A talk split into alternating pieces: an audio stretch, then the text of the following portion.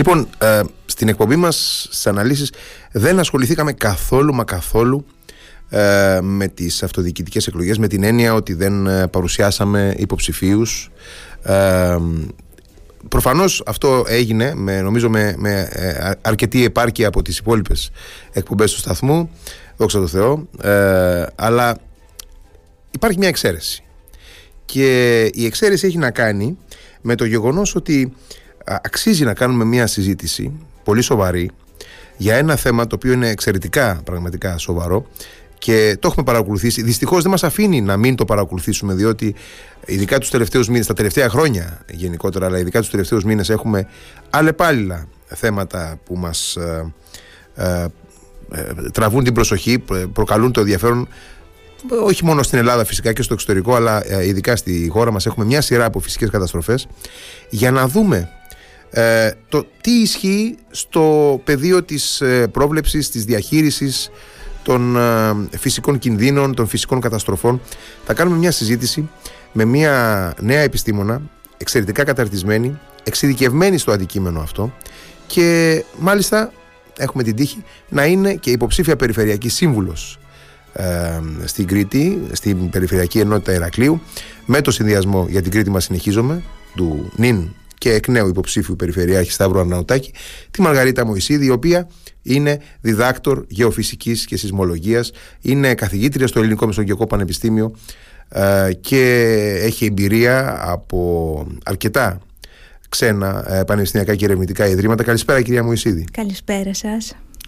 Ε, λοιπόν, πέρα το γεγονός ότι έχουμε ούτως ή άλλως ε, τους τελευταίους μήνες μια σειρά από δυστυχώς αλλεπάλληλα, πολύ σοβαρά ε, γεγονότα φυσικών καταστροφών ευτυχώς όχι στην κρητη αλλά έχουμε στην υπόλοιπη Ελλάδα και θα έλεγε κανείς ότι ε, μόνο από τύχη η Κρήτη έχει εξαιρεθεί από τον χάρτη ε, το τελευταίο διάστημα αλλά οπωσδήποτε πυκνώνουν εξαιρετικά και χρονικά και γεωγραφικά γύρω μας αυτά τα περιστατικά ε, τα τελευταία χρόνια Οπωσδήποτε ε, πολλοί μιλούν για την κλιματική αλλαγή, η κλιματική κρίση. Ε, οπωσδήποτε έχουμε ε, προφανώς ούτως ή άλλως τη γεωγραφία σε βάρος μας σε αυτό το τομέα και μιλάω στο ε, επίπεδο της σεισμολογίας εδώ, της, ε, ότι είμαστε σε μια σεισμογενή περιοχή.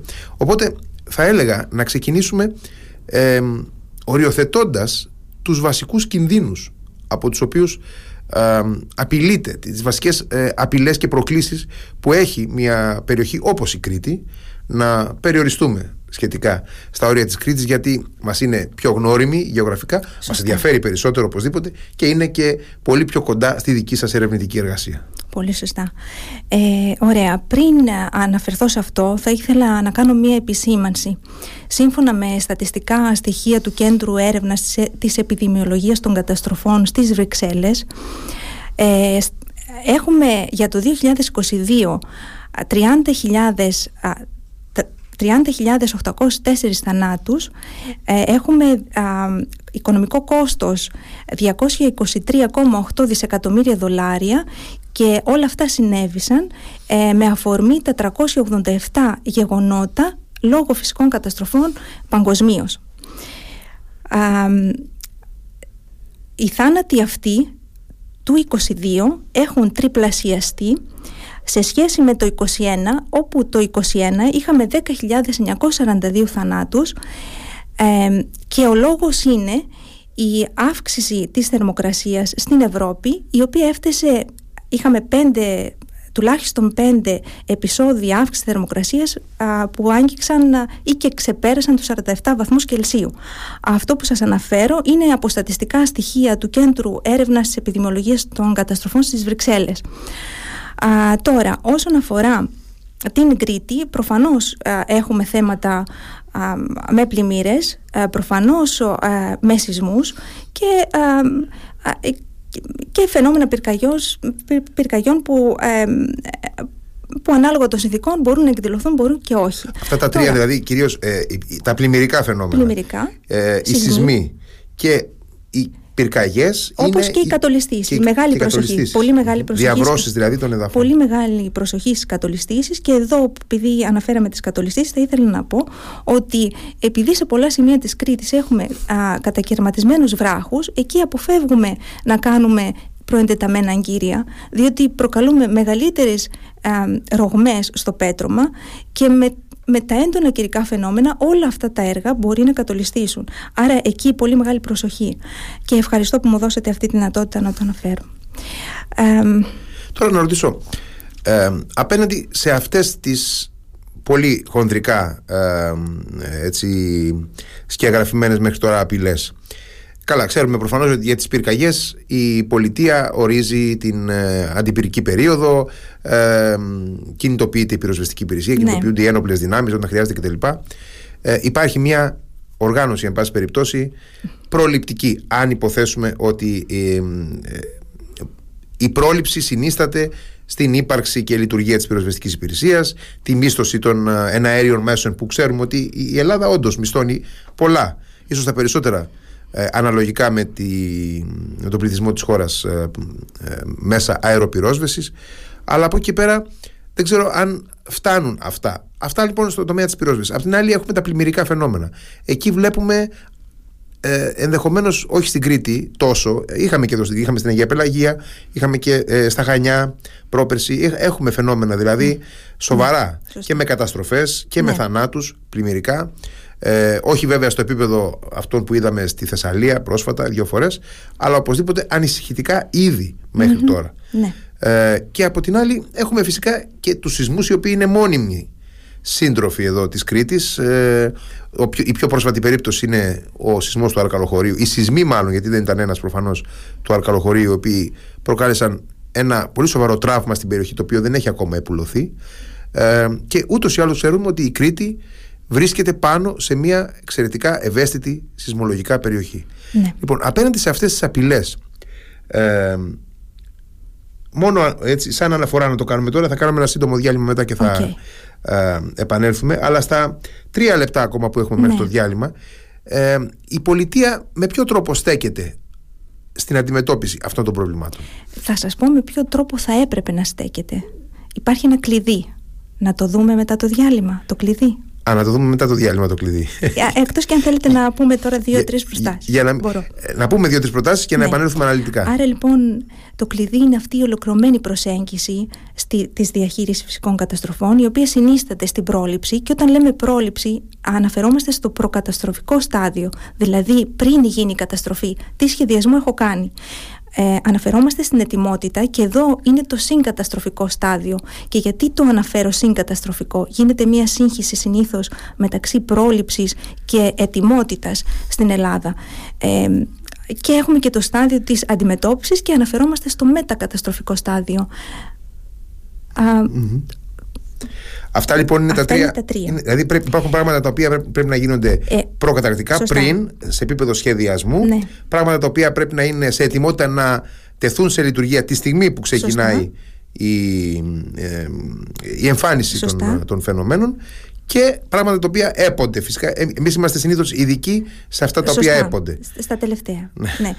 Ναι. Και όλα αυτά, εάν εφαρμοστούν, τότε έχουμε αυξήσει την ικανότητά μας ως προς τη διαχείριση φυσικών καταστροφών. Και είναι σημαντική αυτή η έννοια της ικανότητας διαχείρισης καταστροφών. Γιατί υπάρχει ένα ευρωπαϊκό πλαίσιο από πίσω που θα το χρειαστούμε. Ωραία. Ε, νομίζω λοιπόν ότι ε, το, το μεγαλύτερο ενδιαφέρον για ναι. όλους μας ε, πέφτει ακριβώς σε αυτό το κομμάτι της πρόληψης. Γιατί αυτή, είναι, αυτή είναι, ε, ε, είναι το αντικείμενο για το οποίο όλοι συζητούμε ε, είναι το μεγάλο ζητούμενο εν πάση περιπτώσει. Οπότε θα επανέλθουμε σε αυτό ναι. αναλυτικά αμέσως μετά το διάλειμμα. Πάμε να, ε, να ακούσουμε τα διαφημιστικά μηνύματα και επιστρέφουμε. Radio Me 88,4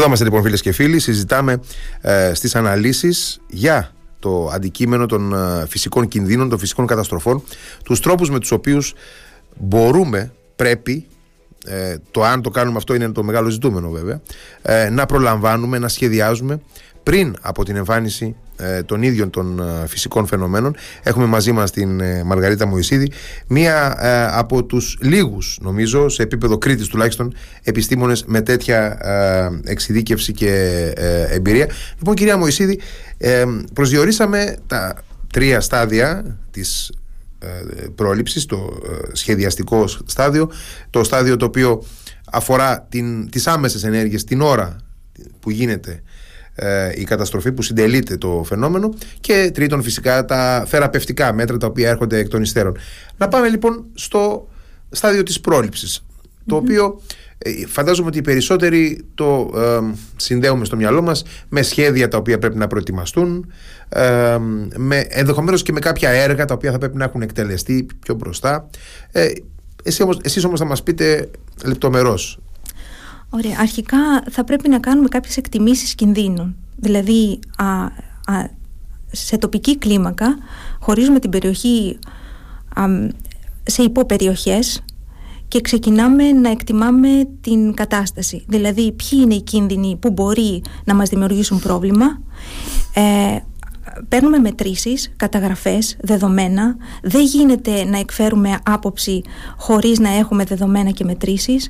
Άρα είναι βασική σημασία το να έχω καταγραφές. αυτό θα πρέπει να γίνεται ιδιαίτερα στην περίπτωση των σεισμών όπως και στις πλημμύρες ε, όσον αφορά τις πυρκαγιές εκεί ε, η διαχείριση γίνεται βλέπω, είναι κάτι το οποίο το βλέπω, βλέπω την περιοχή, βλέπω το πρόβλημα και μπορώ να χωροθετήσω την περιοχή μου, άρα εκεί δεν χρειάζεται να καταγράψω κάτι, όμως στην περίπτωση των, των σεισμών που θέλω να κάνω μία σεισμική μελέτη θα πρέπει να έχω καταγραφές, καταγραφές εδάφους, να ξέρω πόσο, ποιες είναι οι συχνότητες συντονισμού του εδάφους έτσι ώστε να μπορώ να, να δώσω μία απάντηση. Άρα είναι άστοχο το να λέμε ότι η μία περιοχή είναι επικίνδυνη και ότι η άλλη δεν είναι επικίνδυνη. Σίγουρα έχουμε δεδομένα όπως α, ξέρουμε, έχουμε χάρτες, υπάρχουν χάρτες από το 79 με σεισμικά ρήγματα. Όμως επειδή οι, αναθέσει αλλάζουν τα δεδομένα μας, δηλαδή μπορεί μια περιοχή να έχω μια μεγάλη περιοχή η οποία ανακαλύπτεται από αλούβιες αποθέσεις αλλά ανά μερικά μέτρα, ανά 50, ανά 100 μέτρα η γεωλογία μου να αλλάζει ε, που σημαίνει ότι εκεί θα πρέπει να έχω μετρήσεις και να λέω σε ποιες ακριβώς θέσεις ε, έχω αυτή την αλλαγή. Ενδεικτικά αναφέρω η παγκόσμια βιβλιογραφία παρουσιάζει περιπτώσεις σεισμών στην Ιταλία που δείχνει ακόμα και δίδυμα κτίρια να έχω, το ένα να έχει καταστραφεί το άλλο όχι. Και ο λόγος είναι ότι αλλάζει η γεωλογία. Αυτό μπορώ να το εκτιμήσω και είναι κάτι που μπορούμε να το κάνουμε και αυτός είναι και ο λόγος που συμμετέχω στις, ε, στις περιφερειακές έτσι, εκλογές και γιατί είναι, κάτι, είναι θέματα που μπορούν να γίνουν, μπορούν να επιληθούν και σε σύντομο χρονικό διάστημα. Αυτό σημαίνει ότι δεν έχουν γίνει μέχρι τώρα. Προφανώς και όχι τα τελευταία 20 χρονια Τουλάχιστον που εγώ ασχολούμαι. Δεν είναι δυνατόν να μην έχουμε εκτιμήσεις κινδύνων. Φαντάζομαι ότι αυτό δεν, είναι, δεν είναι πρωτοτυπία της Κρήτης, δεν έχουμε γίνει πουθενά στην Ελλάδα. Σε, σε εθνικό επίπεδο, ναι. Ε, θέλουμε δηλαδή ε, λεπτομερή στοιχεία. Προφανώς έχουν γίνει κάποιες μελέτες τοπικής κλίμακας, αλλά όχι ένα ολοκληρωμένο σχέδιο όπου να μπορείς να βγάλεις ε, επακριβώς το συμπέρασμα έτσι όπως πρέπει. Να ρωτήσω, ε, δεν υπάρχει σε επίπεδο Κρήτης και δεν το λέω αυτό για να προσάψω κάτι ας πούμε στην ε, περιφέρεια ή σε κάποιο υπουργείο συγκεκριμένα αλλά ε, απλά και μόνο για να αποκτήσω εικόνα εγώ στο ναι, μυαλό ναι, μου. Ναι. Δεν υπάρχει σε επίπεδο Κρήτης κάποιο όργανο εντεταλμένο από την πολιτεία είτε αυτό είναι της κεντρικής ε, διοίκησης είτε είναι της αυτοδιοίκησης το οποίο να ε, έχει την ευθύνη για να τα κάνει αυτά τα πράγματα; Λοιπόν, τώρα ωραία Έχουμε το νόμο 1299, ο οποίος λέει τους εμπλεκόμενους φορείς. Ο μηχανισμός πολιτικής προστασίας έχουμε τους εμπλεκόμενους φορείς. Ε, οι εμπλεκόμενοι φορείς λοιπόν, τα υπουργεία, για τις πυρκαγιές, για τις πλημμύρες έχουν οριστεί συγκεκριμένα υπουργεία και σε αυτά συμπεριλαμβάνεται και η περιφέρεια δηλαδή έχουμε, για τους σεισμούς έχουμε 7, εμπλεκό, 7 εμπλεκόμενους φορείς, 6 υπουργεία και την περιφέρεια. Ε, το Υπουργείο συντάζει τα ειδικά σχέδια. Τα ειδικά σχέδια πάνε στη Γενική Γραμματεία Πολιτικής Προστασίας. Η Γενική Γραμματεία Πολιτικής Προστασίας εγκρίνει αυτά τα σχέδια και τα αποστέλνει στην περιφέρεια, έτσι ώστε η περιφέρεια να συντάξει τα δικά της ειδικά σχέδια. Όπως καταλαβαίνουμε όλη αυτή η διαδρομή είναι λανθασμένη. Η δική μου άποψη, την οποία την έχω καταθέσει και άλλες φορές, είναι ότι πρέπει να συσταθεί από το Υπουργείο, τη Γενική Γραμματεία Πολιτικής Προστασίας, μία νέα οργανωτική μονάδα η οποία θα είναι αρμόδια και θα αποτελείται μόνο από επιστημονικό προσωπικό. Δεν μπορούμε να εμπλέκουμε τόσους, τόσους φορείς και τόσα άτομα για να βγάζουν ειδικά σχέδια, τα ειδικά σχέδια να αποστέλνονται κάπου αλλού και ε, κάποιοι άλλοι να να, να μεταναστεύουν στην περιφέρεια και η περιφέρεια να πρέπει να βγάζει άλλα ειδικά σχέδια και να προσαρμόζεται πάνω σε αυτά. Ε, άρα η διαδρομή, κάτι θα χάσουμε στη διαδρομή. Κάποιος πρέπει να έχει την ευθύνη, κάποιοι πρέπει να έχουν την ευθύνη. Για μένα πρέπει να είναι μια ε, επιστημονική ομάδα η οποία θα αναλαμβάνει την ευθύνη.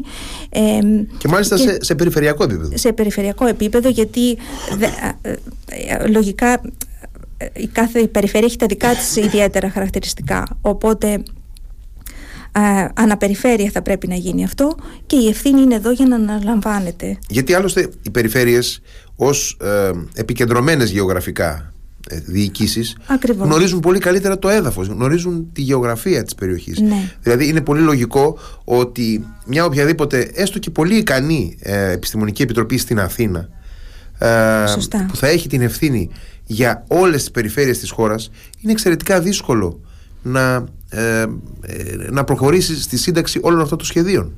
Ακριβώς. Ακριβώς. Οπότε, τι θα έπρεπε να περιλαμβάνει ένα, πέρα από τις μετρήσεις. Ε, οι μετρήσεις οπωσδήποτε γίνονται. Οι καταγραφές αυτές που λέτε γίνονται. Στη συνέχεια, τι θα έπρεπε, συγγνώμη γιατί κολλάει η φωνή μου, τι θα έπρεπε να περιλαμβάνει ε, αυτό το βασικό σχέδιο πρόληψης. Ωραία. Ε, πέραν των εκτιμήσεων κινδύνου και της χαρτογράφησης των κινδύνων που είναι τα δύο βασικότερα θα πρέπει να έχουμε συστήματα έγκαιρης προειδοποίησης αναθεώρηση, είναι πολύ σημαντικό είναι η αναθεώρηση των ήδη υπαρχόντων τεχνικών προτύπων και ενδεικτικά αναφέρω το Ευρωπαϊκό 8 και τον αναφέρω γιατί σχετίζεται με το, με το σεισμό στο Αλκαλοχώρι. Ο Ευρωκώδικας λοιπόν 8 δεν περιλαμβάνει την κατακόρυφη, την κατακόρυφη συνιστόσα της σεισμικής κίνησης η οποία είναι υπεύθυνη για τις καταστροφές που είδαμε στο Αλκαλοχώρι. Άρα λοιπόν αυτά, το πλαίσιο αυτό που θα θέλαμε να εφαρμόσουμε είναι εκτιμήσεις κινδύνων, χαρτογράφηση κινδύνων, αναθεώρηση των υπαρχόντων τεχνικών προτύπων όπως τον Ευρωκώδικα 8. θα πρέπει να συμπεριλάβουμε μέσα εκεί την κατακόρυφη συνιστόσα της σεισμικής κίνησης. έχουμε τα συστήματα έγκαιρης προειδοποίησης, έχουμε την ενημέρωση των πολιτών, ε, στις περιοδίες που έκανα είδα ότι οι άνθρωποι θέλουν να ενημερώνονται και τους ενδιαφέρει πάρα πολύ να ενημερώνονται για τους κινδύνους της περιοχής τους και δεν έχουν αυτή την ενημέρωση. Δηλαδή μου ανέφεραν ότι δεν έχουμε ενημέρωση για το ποιο κίνδυνο μπορεί να αντιμετωπισουμε και προφανώς μια πολιτική και αυτός είναι και ο λόγος που είναι ένας από τους λόγους που θέλω να συμμετέχω ένα στοιχείο που που α, μας χρειάζεται σε αυτά τα σχέδια είναι η ανάπτυξη αυτή μιας διεπαφής μεταξύ πολιτικής και επιστήμης. Δεν γίνεται τίποτα μεμονωμένα. Δηλαδή η επιστήμη χρειάζεται την πολιτική και η πολιτική χρειάζεται την επιστήμη. Ε, νομίζω ότι αυτό, αν γίνουν αυτά, τότε είμαστε σε πολύ καλό δρόμο. Είναι πολύ χαρακτηριστικό αυτό που λέτε ότι ε, οι, οι πολίτες, οι κάτοικοι στους οικισμούς της πόλης ε, δεν γνωρίζουν στην πραγματικότητα, δεν γνωρίζουμε τι απειλές στην ναι. πραγματικότητα μπορούν να ανακύψουν στην καθημερινή ναι. μας ζωή ε, πρώτον και δεύτερον με ποιο τρόπο πρέπει να συμπεριφερθούμε όταν θα υπάρξουν αυτές οι απειλές. Οπωσδήποτε τα τελευταία χρόνια έχουμε ε, το σύστημα έγκαιρης προειδοποίησης το 112, το οποίο έχει τεθεί σε λειτουργία, λειτουργεί κυρίως σε ό,τι αφορά προειδοποίηση, μείνετε μέσα στο σπίτι ναι. σας γιατί υπάρχει κίνδυνος αν βγείτε έξω ή εγκαταλείψτε ε, τη, τον τόπο σας και ε, εκενώστε την περιοχή με κατεύθυνση εκεί. Ναι. Ε, αυτό λειτουργεί μέχρι στιγμής ε, και βλέπουμε ότι είναι κάτι που χρειάζεται. Ε, ναι. Είδα πρόσφατα ότι και η Γερμανία που το είχε δύο χρόνια ε, στον πάγο το, το θέτει σε εφαρμογή σιγά σιγά, το ετοιμάζει. Άρα προφανώς είναι κάτι χρήσιμο. Ναι. Αλλά προφανώς ε, δεν φτάνει αυτό από μόνο του. Δηλαδή είναι ένα εργαλείο, ε, ένα εργαλείο ε, που μπορεί να βοηθήσει τον πληθυσμό, ναι. αλλά από εκεί πέρα χρειάζεται περισσότερη εμβάθυνση στην ενημέρωση. Καινοτομία, τεχνολογίες. Ακριβώς. Δηλαδή, ε, είμαστε τυχεροί πια που η τεχνολογία μας δίνει τη δυνατότητα στο κινητό μας τηλέφωνο να έχουμε και αρκετή ε, και έγκαιρη ενημέρωση για ε, τέτοιου είδους ε, καταστάσεις.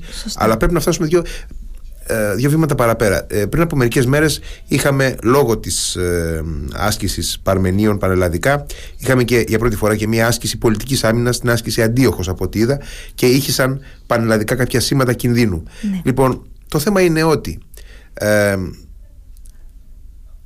κανείς δεν γνωρίζει τι πρέπει να κάνει σε περίπτωση που υπάρξει κάποιος κίνδυνος ή έκτακτη ανάγκη. Ναι. Άρα λοιπόν αυτό είναι συνολικά ένα αντικείμενο που πρέπει να μας απασχολήσει.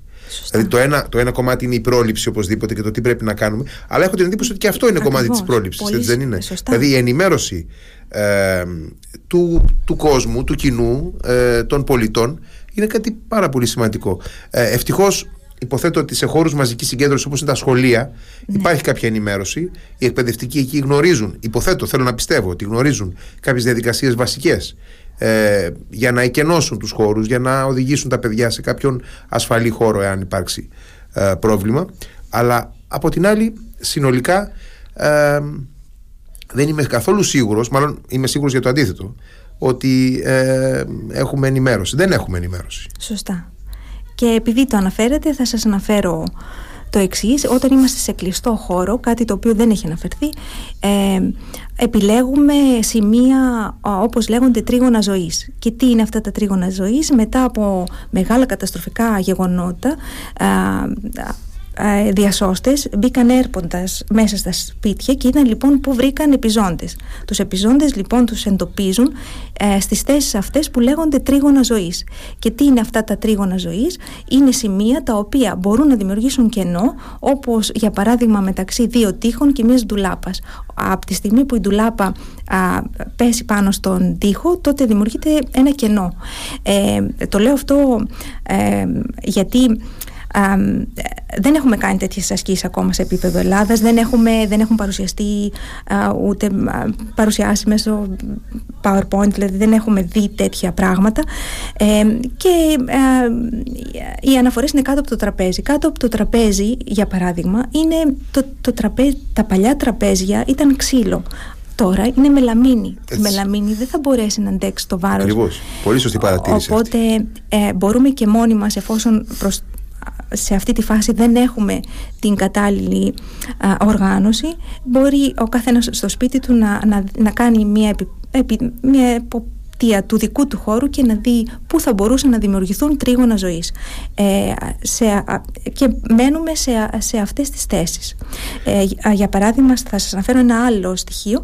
Ε, έχουν βρεθεί ότι οι περισσότεροι επιζώντες βρέθηκαν μέσα στο μπάνιο ε, και είχαν από πάνω τους ε, ένα κομμάτι ξύλου. Δηλαδή μέσα στο μπάνιο ειδικά σε, θέσεις, σε σε γεωγραφικές περιοχές που έχουν, που έχουν ε, έντονα φαινόμενα σεισμών μέσα στο μπάνιο έχουν ένα κομμάτι ξύλου το οποίο το βάζουν, μπαίνουν μέσα στο μπάνιο και μέσα στην πανιέρα δηλαδή και από πάνω ε, το κομμάτι ξύλου. Μάλιστα. Και οι περισσότεροι επιζώντες βρέθηκαν σε, σε αυτές τις θεσεις Λοιπόν, ε, αν φύγουμε για λίγο από το αντικείμενο των σεισμών που οπωσδήποτε είναι πάρα πολύ σημαντικό. Είναι, ναι. ε, είναι ίσως η πιο συχνή απειλή στην Ελλάδα. Ναι. Ίσως. Ε, και να πάμε σε ένα πεδίο το οποίο ε, φέτος πρόσφατα, τώρα το καλοκαίρι, είχαμε πραγματικά ε, πάρα πολύ έντονο και μιλάω για τις πλημμύρες. Ναι. Λοιπόν, ε, η Κρήτη φαίνεται τα τελευταία χρόνια, έτσι μας λένε τουλάχιστον οι ειδικοί επιστήμονες, ότι αντιμετωπίζει ε, προβλήματα ξηρασίας, τουλάχιστον η Ανατολική Κρήτη. Ναι. Αυτό όμως ε, δεν ε, αποκλείει το ενδεχόμενο να έχουμε την εκδήλωση ενός πάρα πολύ περιορισμένου χρονικά αλλά πάρα πολύ έντονου, ε, έτσι, σε επίπεδα βροχόπτωσης κλπ. φαινομένου. Για, παράδειγμα είδαμε ότι το φαινόμενο Ντάνιελ το οποίο χτύπησε τη Θεσσαλία αρχικά ε, κατέληξε στη Λιβύη έτσι, ναι. κατέληξε στην Ανατολική Λιβύη και την ε, Δυτική Αίγυπτο με εξαιρετικά καταστροφικές συνέπειες ναι. ε, και μάλιστα ε, λόγω αυτής της διαδρομής που έκανε από την κεντρική Ελλάδα στην ε, Ανατολική Λιβύη λέγανε κάποιοι ότι έπρεπε να ανάψουμε λαμπάδες εδώ στη... το λέω έτσι πάρα πολύ ε, λαϊκά ότι ε, είμαστε πάρα πολύ τυχεροί στην Κρήτη που δεν έθιξε ουσιαστικά καθόλου ε, την, τη δική μας περιοχή λοιπόν με ποιους τρόπους μπορεί πραγματικά κανείς να υπολογίσει; Γιατί λένε κάποιοι ότι υπάρχουν πλημμυρικά φαινόμενα τα οποία εμφανίζονται μια φορά στα χίλια χρόνια, μια φορά στα 500 ναι, χρόνια. Και αυτό το, το αντιλαμβάνομαι, είναι λογικό. Ναι, ναι, και δεν μπορούμε ενδεχομένως να σχεδιάσουμε ε, με γνώμονα, να σχεδιάσουμε τις υποδομές εννοώ, με γνώμονα αυτές τις ε, τις καταστροφές οι οποίες κάποια στιγμή θα μας ξεπεράσουν ούτως ή άλλως. Δηλαδή ε, ακόμα και η πλημμύρα των χιλίων ετών αν ε, έχουμε προετοιμαστεί για αυτήν, μπορεί να έρθει μια ακόμα μεγαλύτερη κάποια στιγμή. Δεν μπορούμε να το υπολογίσουμε αυτό. Αυτό το αντιλαμβάνομαι. Από την άλλη, δεν μπορούμε να, να μην είμαστε προετοιμασμένοι πια για φαινόμενα τα οποία ε, από ό,τι φαίνεται λόγω των ε, ε, κλιματικών συνθήκων που αλλάζουν μπορεί να έχουν πια πολύ μικρότερο κύκλο εμφάνισης. Σωστά. Είναι έτσι, έτσι ακριβώς. Και ποιες είναι οι, οι διαδικασίες μέσα από τις οποίες μπορούμε να γίνουμε πιο ανθεκτικοί; Η, η, ανθεκτικότητα είναι μια έννοια πάρα ναι. πολύ της μόδας και στην, ναι. ε, στην αυτοδιοίκηση και στη, ε, στη διακυβέρνηση. Λοιπόν, ε, πώς μπορούμε να γίνουμε πιο ανθεκτικοί σε επίπεδο Κρήτης απέναντι στις πλημμύρες; Λοιπόν, αρχικά πάλι θα επανέλθω στο σημείο των μετρήσεων. Δηλαδή, στις κήτες των ποταμών πρέπει να τοποθετηθούν παροχόμετρα.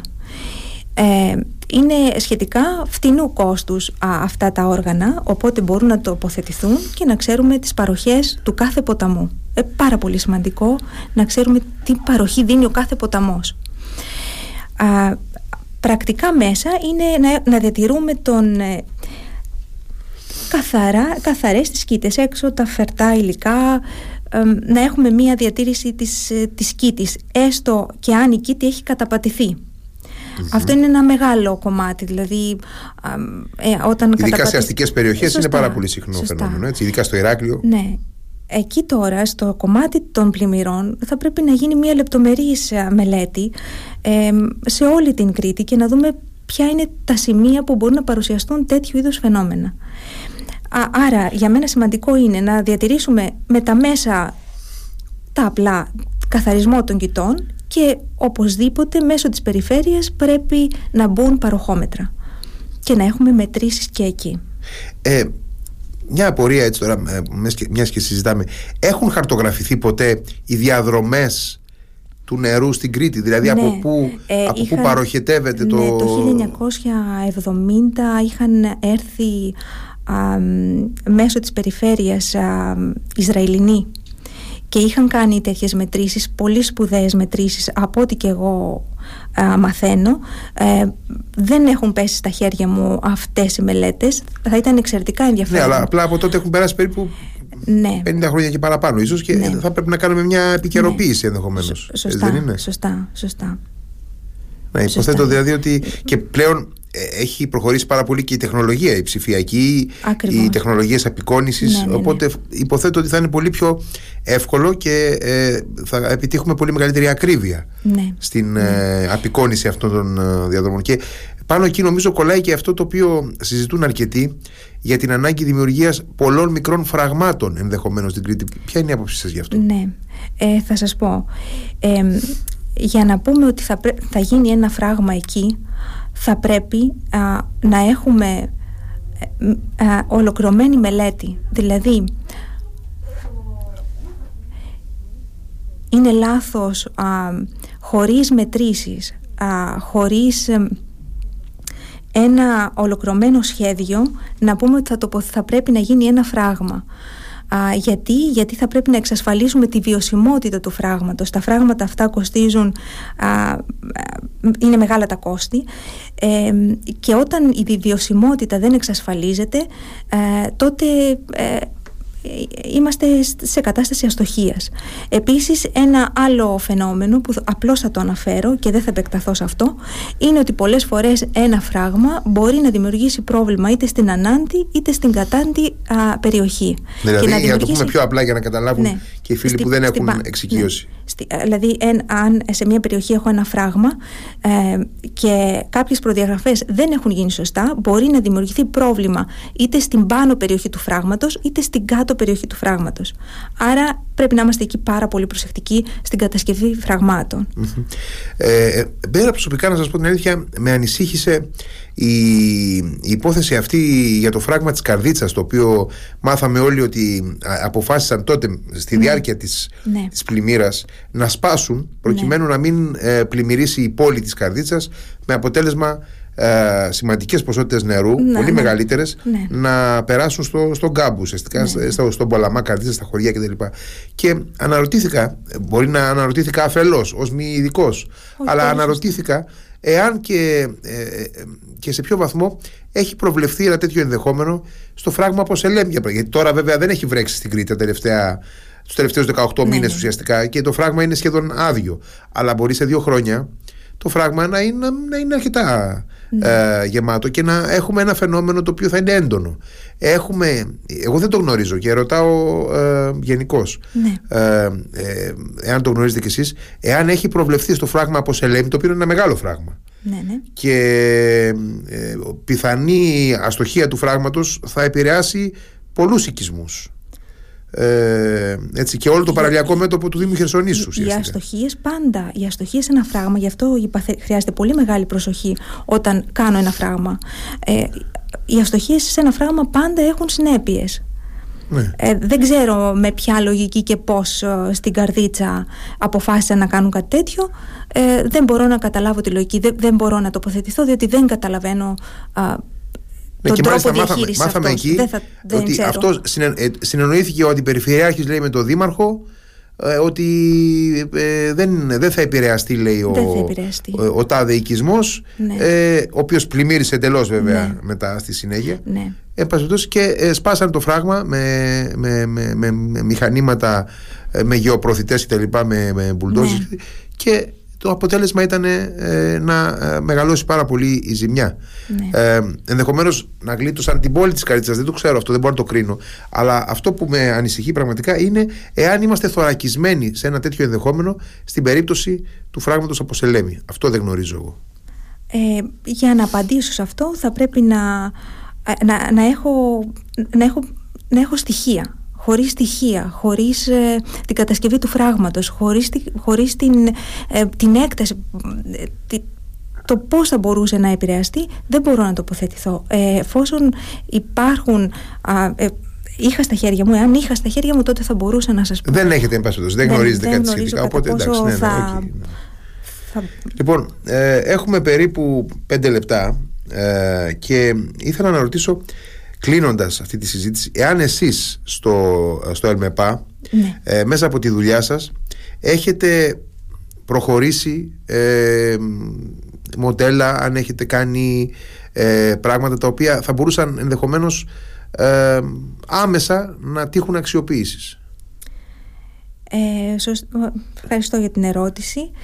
Ε, στο κομμάτι Υπάρχουν συνεργασίες με το Πανεπιστήμιο του Εξωτερικού, ε, γίνονται τέτοια μοντέλα ε, και στην περίπτωση πλημμυρών. Ε, στο κομμάτι των σεισμών θα ήθελα να πω ότι η βασική γνώση είναι κοινή για όλους, όμως από εκεί και έπειτα ε, επειδή είναι πολύ παραμετρικό φαινόμενο ε, μπαίνουν, μπαίνει μέσα η διαδικασία της διακριτικής ικανότητας του ερευνητή και εκεί είναι και πολύ προσωπική δουλειά, δηλαδή στοιχειοθετείς μόνος σου κάποια μοντέλα Άρα ε, ναι νομίζω ότι υπάρχει έτσι εύρος και πεδίο για να, για να γίνει δουλειά. Ε, έχει ζητηθεί ποτέ από το ΕΛΜΕΠΑ ε, είτε από δήμους είτε από την περιφέρεια παλιότερα είτε από ε, άλλους φορείς ενδεχομένως ε, σε ό,τι αφορά την, ε, την Κρήτη έχει ζητηθεί κάποια εργασία σχετικά με αυτό το αντικείμενο αν, υπάρχει, αν έχει ζητηθεί ποτέ να παραχθούν μοντέλα να γίνουν μελέτες σχετικά με την ε, ικανότητα αντοχής της Κρήτης ή κάποιων συγκεκριμένων περιοχών, δήμων κτλ. Αν εννοείται αν, αν έχει ζητηθεί από κάποιο φορέα. Από φορέα βεβαίως, ναι. ναι. Ε, συνήθως αυτές οι μελέτες γίνονται στα πλαίσια ερευνητικών προγραμμάτων, α, κυρίως του εξωτερικού και κατατίθενται οι τεχνικές εκθέσεις και παρουσιάζονται σε συνέδρια. Ε, ενδεχομένως κάποιοι δήμοι μπορεί και να έχουν ζητήσει. Δεν, δεν το εγώ γνωρίζω περισσότερο για τα ευρωπαϊκά προγράμματα και αλλά το σημαντικό είναι όμως ότι δεν υπάρχει ενδιαφέρον από τους φορείς ε, της ε, αυτοδιοίκησης ως Θεωρώ ε, ότι δεν έχουμε μπει ακόμα στη διαδικασία να, να εκτιμήσουμε την αναγκαιότητα. Δηλαδή νομίζω ότι δεν ξέρω, ίσως δεν υπάρχει και η κατάλληλη γνώση. Ενδεχομένως το ενδιαφέρον μπορεί να το έχουν, αλλά δεν, ίσως δεν γνωρίζουν τον τρόπο που να πώς, δεν, δεν ξέρω. Ναι, δηλαδή, θεωρώ δεν ξέρω αν χρειάζεται ιδιαίτερη γνώση για να, ε, πώς να το πω, να συγκινηθεί κάποιος, να δείξει ναι. ενδιαφέρον από τη στιγμή που έχουμε ε, ναι. το κίνδυνο, δηλαδή που βλέπουμε ναι. ότι ο κίνδυνος μπορεί να ενσκύψει ναι. ε, ε, προχτές στο Αρκαλοχώρι, ε, ε, αντί προχθές στην Αγία Πελαγία, δηλαδή πάρα πολύ ναι. Ε, δίπλα μας ναι. ανά πάσα στιγμή μπορεί να, να ενσκύψει ένας σοβαρός κίνδυνος ο οποίος ε, είναι ναι. φέτος είχαμε ε, πολύ σοβαρά προβλήματα σε μια σειρά από περιοχές της χώρας από τον Εύρο έτσι μέχρι την Θεσσαλία μέχρι την Εύβοια μέχρι τη Ρόδο μέχρι πάρα πολλές από πολύ διαφορετικά φαινόμενα Σωστά και το στενάχωρο είναι ότι μπορούν να επιτευχθούν. Μπορούμε να έχουμε ένα καλό αποτέλεσμα. Αυτό είναι το σημαντικό. Ε, αυτό είναι το σημαντικό και σε αυτό πρέπει να μείνουμε και οι φορείς θα πρέπει να δηλώσουν όπως είπατε το ενδιαφέρον σας και να, ε, και να εμπλακούμε και α, γι' αυτό και εγώ μπήκα σε αυτή τη διαδικασία ε, του να συμμετέχω στις περιφερειακές εκλογές ε, για να μπορέσω να κάνω έμπρακτα τα θεωρητικά κομμάτια. Νομίζω λοιπόν ότι ε, κλείνοντας, κρατάμε ως πιο σημαντικό από όλα αυτό που τονίσαμε ε, ήδη από το πρώτο κομμάτι της συζήτησης ότι είναι ανάγκη η πολύ άμεση ανάγκη η δημιουργία μιας ε, επιστημονικής ε, ομάδας, μιας επιστημονικής βάσης με θεσμικό χαρακτήρα σε περιφερειακή βάση η οποία θα αναλάβει ναι. την ευθύνη να τρέξει μια αλυσίδα μελετών που θα μας δώσουν το, το, ε, τη βάση της γνώσης για να ξέρουμε από πού πρέπει να φυλαγόμαστε. Να το πω έτσι πάρα πολύ ε, απλά για να καταλάβουμε όλοι. Φίλες και φίλοι ε, είχαμε μαζί μας την Μαργαρίτα Μωυσίδη διδάκτορα γεωφυσικής και σεισμολογίας καθηγήτρια φυσικών κινδύνων του Ελληνικού, Μεσογειακού, του Ελληνικού Μεσογειακού Πανεπιστημίου και υποψήφια περιφερειακή σύμβουλο uh, Ηρακλείου στο πλευρό του Σταύρου Ανανοτάκη. Κυρία Μωυσίδη, ευχαριστώ πάρα πολύ και εύχομαι καλή επιτυχία. Σας ευχαριστώ πάρα πολύ πραγματικά.